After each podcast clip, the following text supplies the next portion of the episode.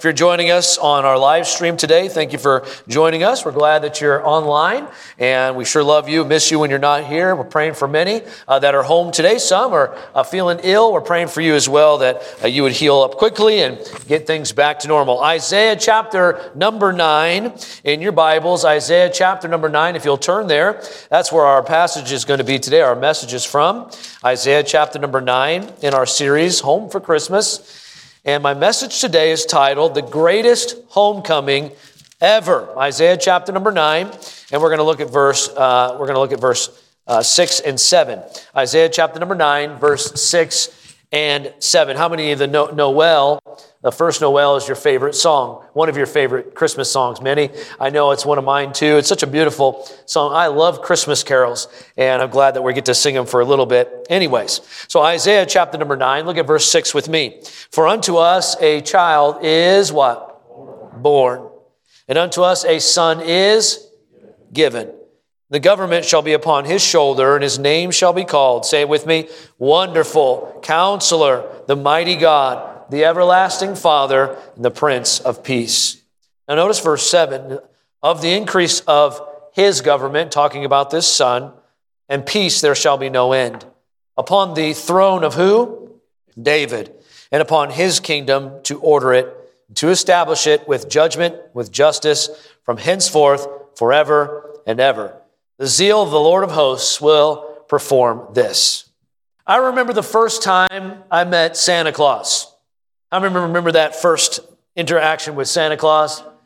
I was at my aunt and uncle's house, and I remember we were there, and there was people there, you know, doing all kinds of things. And I remember Santa Claus came through the front door, and honestly, at first, I was a little bit dumbfounded. He was a lot younger, a little bit thinner than I anticipated, but here he was, and he had his sack, and I remember as a young child, I don't remember how old I was exactly, but I was pretty young. I remember he came to me and he said, What do you want for Christmas?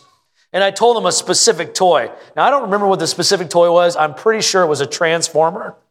Where are all my transformer people at? Amen. And I asked, I'm pretty sure it was a transformer. And guess what? Lo and behold, out of the magical sack came a brand new transformer. I was shocked. I mean, I was dumbfounded. I couldn't believe it. It was magical. Fast forward a few years later, and my parents informed me of the terrible news that that was all a fantasy. I had been lied to, I had been duped, and my parents were a part of that lie. You could go to Bass Pro Shop today and find Santa Claus there, sitting in his magical seat with a plastic face mask, surrounded by a protective plastic plexiglass my son, we walked into Bass Pro, my son said, Look, it's quarantine Claus. I promise you one thing if you sit on that guy's knee today and you tell him what you want for Christmas, you had better tell somebody else or you're not going to get it. And how many know what I'm talking about? No man, no mortal man has the ability to see into the future. No mortal man has the ability to know what we want, what we don't want. We understand that today. But 700 years ago, a man named Isaiah, he was a prophet. And Isaiah had the power from the Holy Spirit to predict the birth of a baby 700 years before it happened. And he wasn't the only one. If you study the Old Testament, you will find between 50 and 100 instances, some people more, some less, but many instances in the Old Testament where specific predictions were made that Christ would come, he would be born, the location of his birth, and all the circumstances that surround it. And every single one of those predictions came true down to the very detail. This is really the magic of Christmas the homecoming of Christ. This was the greatest homecoming ever. Christ came to earth. And for you and I that are saved today, if you're not saved, I pray that you will be saved today. But for you and I that are saved today, this is the miracle of Christmas. This is the magic of Christmas, the greatest homecoming ever. Father, I come before you today as we study this, this passage of Scripture. And Lord, we learn about the doctrine of who you are. May we not let it go in one ear and out the other, but Lord, may we absorb it and learn from it. And Lord, may we mold our lives around this, these doctrines, these important truths of your word. We love you, Lord. Thank you, Lord, for those that are here I pray that you put a measure of blessing and grace on their life. I pray for those that are watching at home, God, that you put a measure of grace and blessing on theirs as well. In Jesus' name we pray. Amen. You may be seated. Everyone loves a good homecoming story. And how many of you, when maybe you were younger, uh, maybe in college days or those kind of days, you would come home maybe early and surprise your parents or you'd surprise your family? And we all love those homecoming stories. I think about the United States military, and oftentimes a, uh, a military person will come home deployed. And, and if you want to if you want to cry for a while, go online and watch those homecoming stories.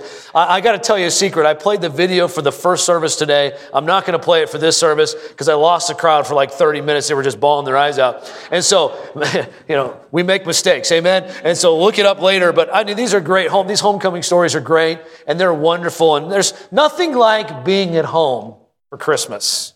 But may I say that all of the mortal homecoming stories you could put together pale in comparison to the homecoming story of Jesus Christ.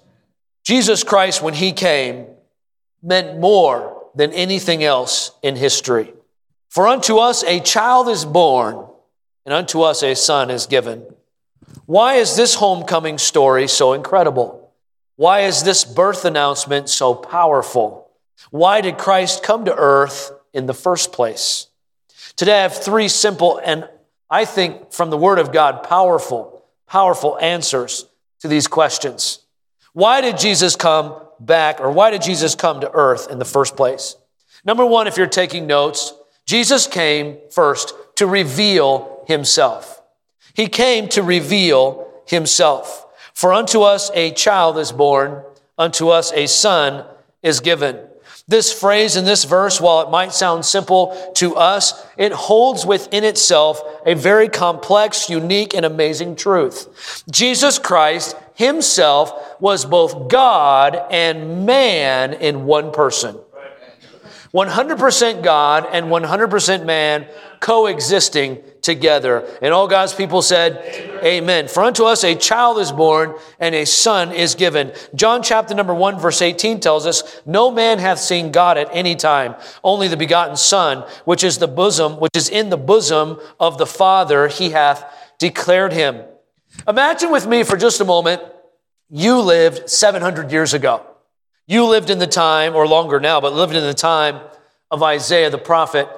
You had never obviously seen God. All you knew about God was what the Old Testament, uh, the parts of the Old Testament that you had up until this point. Maybe you had the Pentateuch and maybe uh, some of the Psalms, and but you did not know who Jesus Christ was. You didn't really understand that full picture of the redeeming Christ coming, but you knew a Savior would come, but you did not know God. Imagine with me for a moment that was all you knew about God.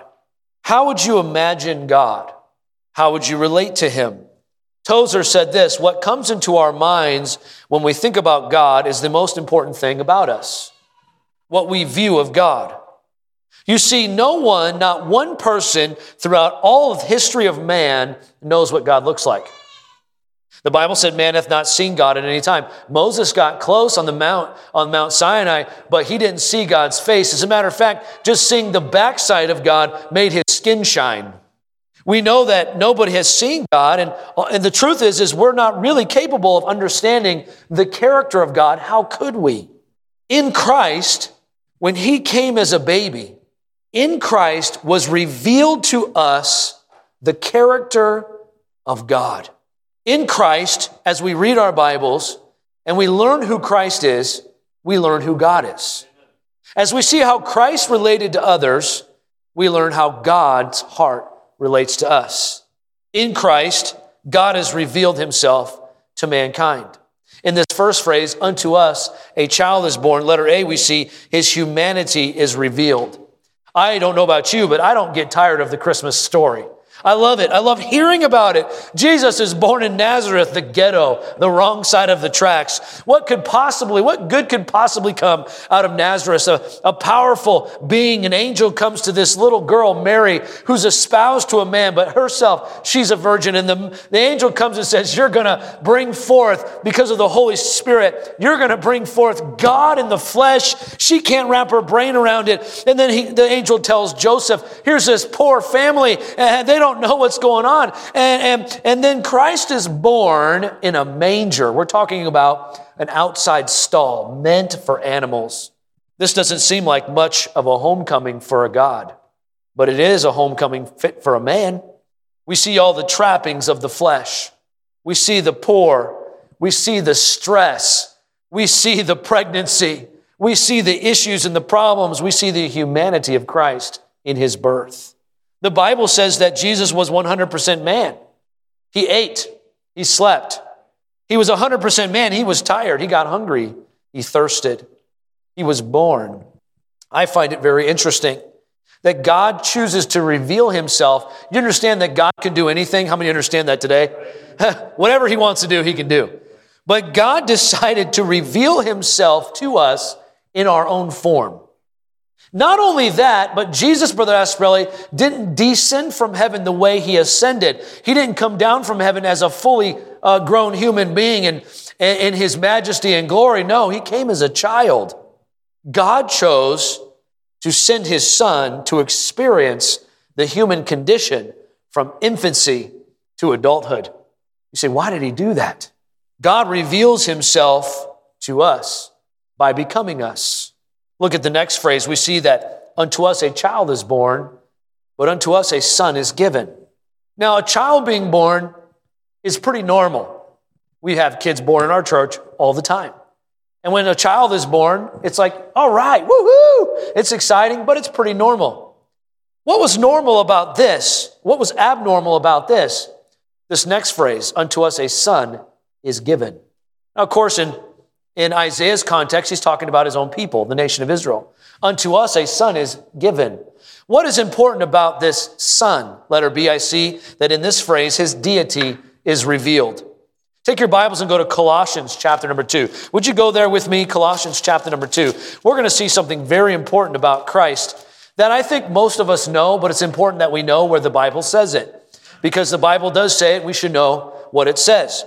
But when Christ was born, he revealed something about God that had never been heard of or seen before. The power of God was being manifested in a human form. Inside of Christ, we find the fullness of the Godhead bodily. The Godhead being the Trinity God the Father, God the Son, and God the Holy Spirit. There are three that represent God, and they all three are one. And so we see here, look at verse 6 with me of Colossians 2. As ye have therefore received Christ, Jesus the Lord, so walk ye in him. I hope today you have received Jesus Christ the Lord. Look at verse 7. Rooted and built up in him and established in the faith as you have been taught, abounding therein with thanksgiving. Beware lest any man spoil you through philosophy and vain deceit, after the tradition of men, after the rudiments of the world, and not after Christ. Notice verse 9 and read it with me. Ready, begin? For in him dwelleth all the fullness of the Godhead bodily. In Christ, he revealed to us the Godhead Jesus told his disciples, I must go away from you because if I don't go away from you, the Spirit will not come. Jesus left the earth and gave the Holy Spirit who now works in us and through us today. And so we understand that in Christ, he was the God, the Godhead uh, take your Bibles, and go to John chapter number one. Let me show you one more place where we find this. And I'm showing you these things today because the traditions of men and the rudiments of the world would like to say that Jesus was not God. He was just a teacher. He was just a good man. Uh, he was the best at, he was the best Buddhist. He was the best Mormon. He was the best Jehovah Witness. No, he wasn't. He was God. Amen. And all God's people said, Amen. I said, he was God. He was God, brother. Let me tell you. He was God's sister. There's no, there's no in between. And so look at First John chapter number 1. Uh, we see here it says, In the beginning was the Word, capital W, and, in, and the Word was with God.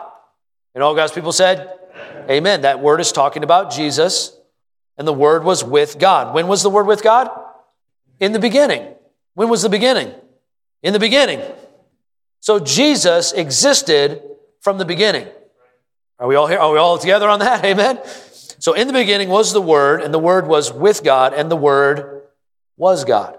Now, if you have a different translation today, yeah, be careful what translation of the Bible you use. Because some translations, they add a little word there, but it changes so much. They add the word a. The word was a God. That's a popular religion today uh, that will use that translation because it de deifies or undeifies. I don't know how to say that exactly. Takes away the deity of Christ. But in our Bible, it says the word was God. And the same was in the beginning with God. Now, notice this all things were made what? How many know Genesis chapter number one, verse one? Why don't we quote it together? In the beginning, God created the heavens. So, who created the heavens and the earth? What does this verse say? All things were made by who? The Word. And without him was not anything made that was made. In him, Christ was life and the light of men. And the light shined in darkness, and the darkness comprehended it not. This was the true light which lighteth every man that come in the world. John says, verse 10, he says, He was in the world, talking about Christ. You say, well, it's talking about God. No, it's not. Well, it's not talking about God the Father, it's talking about God the Son. Look at verse 10. He was in the world, Christ was in the world, and the world was made by him, and the world knew him not. He came unto his own, and his own received him not. But as many as received him, to them gave, gave he power to become the sons of God, even to them that believe on his name, which were born not of blood, nor of the will of the flesh, but nor of the will of man, but of God. Verse 14. And the word what? Was made flesh. The word that existed in the beginning with God was made flesh and dwelt among us. And we, look at what it says here, and we beheld his glory. The glory is of the only begotten of the Father, full of grace and truth. The Bible so emphatically tells us that Jesus is God. To deny his deity would be deny scripture altogether. Matthew chapter number 1, verse 23. We love this verse, especially at Christmas time. Behold, a virgin shall be with child and shall bring forth a son, and they shall call his name Emmanuel, which being interpreted is God with us. The virgin birth, which we believe, by the way, that Mary was a virgin indeed. Uh, she was that way. And you must believe that if you believe the Bible. And all God's people said, Amen. Amen. But there's a, there's a philosophy today that Jesus was not God. He was just a really cool dude. I don't particularly ascribe to everything that C.S. Lewis said, but I tell you, he made a quote that, that really resonates with me. Listen to this. He said, I'm trying here, this is from his book, Mere Christianity. He said, I'm trying here to prevent anyone saying the really foolish thing that people often say about Christ. Here's the saying I'm ready to accept Jesus as a great moral teacher, but I don't accept him. I don't accept his claim to be God. That is the one thing we must not say. A man who was merely a man and said the sort of things that Jesus said would not be a great moral teacher. He would either be a lunatic on the level of a man who thought he was a poached egg, or else he would be a devil of hell. You must make your choice. Either this man was and is the son of God, or else he was a madman or something worse. You cannot, you can shut him up for a fool. You can spit on him. You can kill him as a demon. You can, or you can fall at his feet and call him Lord and God. But let us not come with any patronizing nonsense about his being a great human teacher. He has not left that open to us, and he did not intend to. The Bible emphatically tells us that Jesus is God. His revelation to us we call the incarnation, God becoming flesh. The miracle of his homecoming is Emmanuel. Take your Bibles. I got to take you to one more passage uh, in this point. Go to Philippians chapter 2. Philippians chapter 2. If you're with me, say amen. amen. Amen. I know this is a doctrinal message, but we need doctrine. Amen. Go to Philippians chapter number 2, and we're going to go to verse 5. If you're there, if you're there, look at your neighbor and say hallelujah. Amen. Look at your other neighbor and say, I need some money. I'm hungry. Amen. Look at Philippians chapter number two. Look at verse five. Let this mind be in you, which is also in Christ Jesus, who, being in the form of God, don't skip that, who being in the form of God, who being in the form of God, thought it not robbery to be equal with God. He made himself of no reputation, took upon him the form of a servant. You understand, for him to take upon himself the form of a servant implies that he existed before he took on himself the form of a servant and became obedient unto death, even the death of the cross. Wherefore God also hath highly exalted him and given him a name which is above every name, that at the name of Jesus every knee should bow, the things of heaven and things of earth and things under the earth, and that every tongue should confess that Jesus Christ is Lord. To the glory of God the Father, Jesus Christ emptying himself of all but love, pled for Adam's helpless race in his deity, God has given him a name which is above every name, Emmanuel, God with us. If someone came up to you tomorrow, now stick with me here just for a second. Don't, don't let me lose you here. If someone came up to you tomorrow and said, just so you know, I'm just letting some people around the office know I'm God, you'd say under your breath, crazy. If somebody came up to you and claimed to be God, you would think they were crazy. At the very least, you would say, prove it, prove it. Can I just say, tell you today that Jesus proved he was God? Only God can walk on the water. Only God can calm a storm with just a word.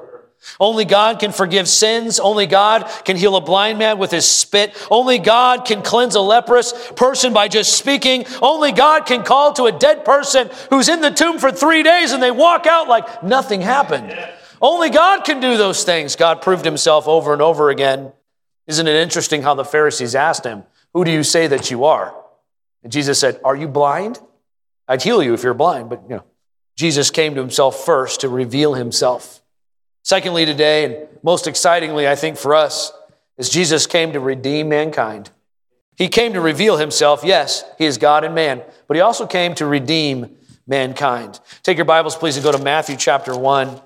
Matthew chapter 1. If it's the beginning of your New Testament, Matthew, Mark, Luke, John, Matthew chapter 1. Look at verse 18. Matthew chapter 1, and uh, look at verse 18. Now, the birth of Jesus was on this wise when, as his mother Mary was espoused to Joseph, we understand in this culture, the espousal process was a little bit different than ours. She was, she was married to Joseph, but not married. She was espoused. It was almost like an engagement period.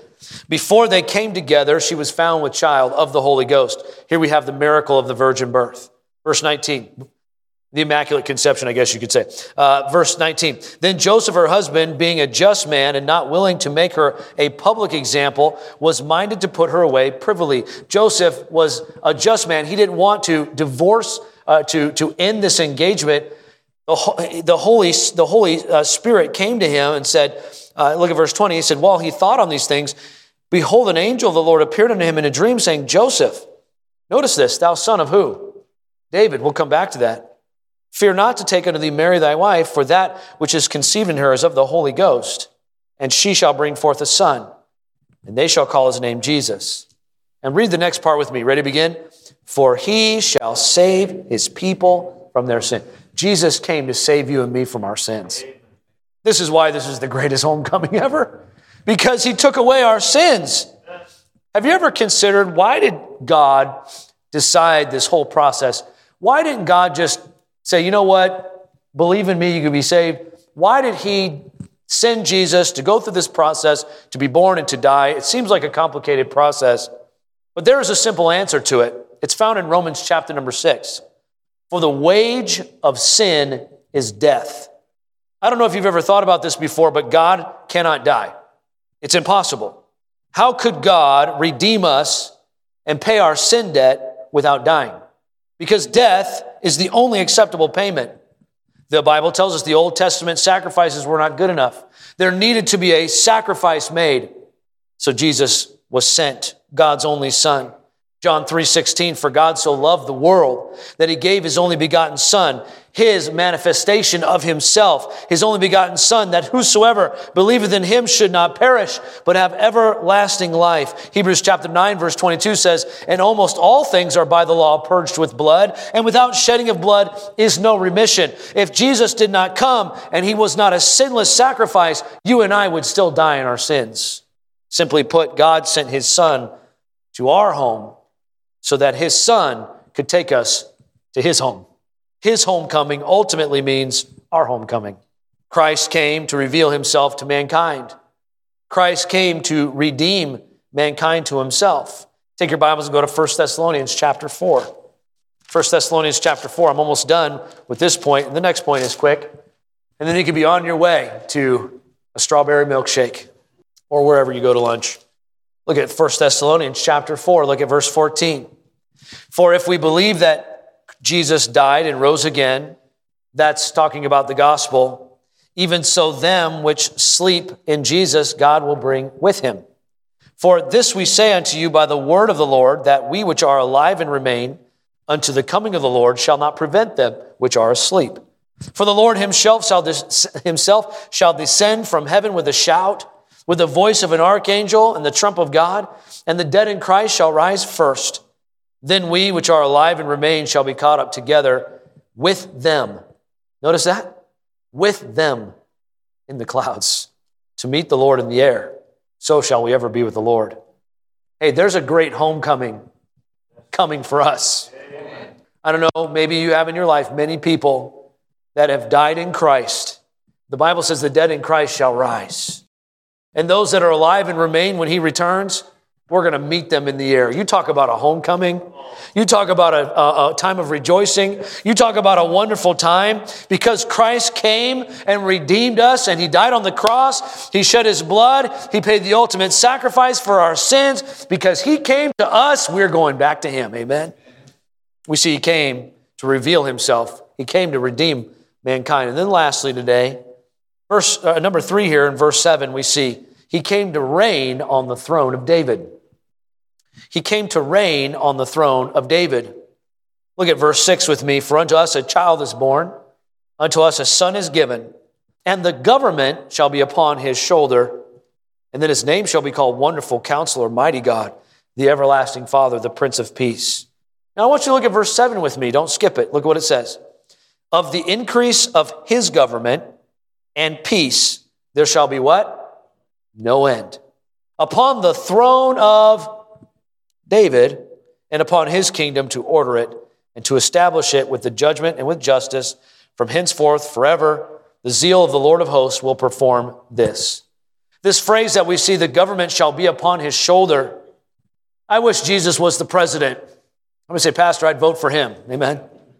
I have some good news for you today. There's coming a day where Jesus will be the president. And not just of the good old US of A, he'll be the president of the earth. Amen. For many years, I interpreted this passage to mean that the government would oppress Christ, but I don't think that's what it's saying. I think what it's saying is that Christ someday will accept the responsibility to govern. The government will be upon his shoulder. Christ will take on himself the leadership, the government of the world. Isn't that what Christ told us to pray? He said, Thy kingdom come, thy will be done on earth as it is in heaven. What will happen when Christ rests the government on his shoulder? Well, it says in verse 7 of the increase of his government and peace there shall be no end. God made David a promise that one would come and would sit on his throne. He also promised David that he would establish his throne forever. Christ will come and he will sit on this eternal throne.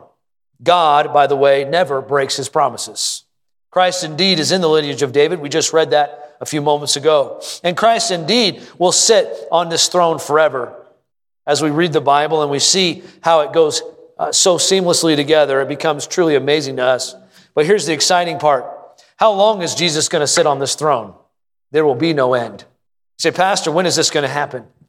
When is Christ going to come and sit on his throne? We celebrate Christmas. It's a wonderful time of year. This is the, it was the greatest homecoming ever, Christ coming. But guess what? There's two acts to his homecoming.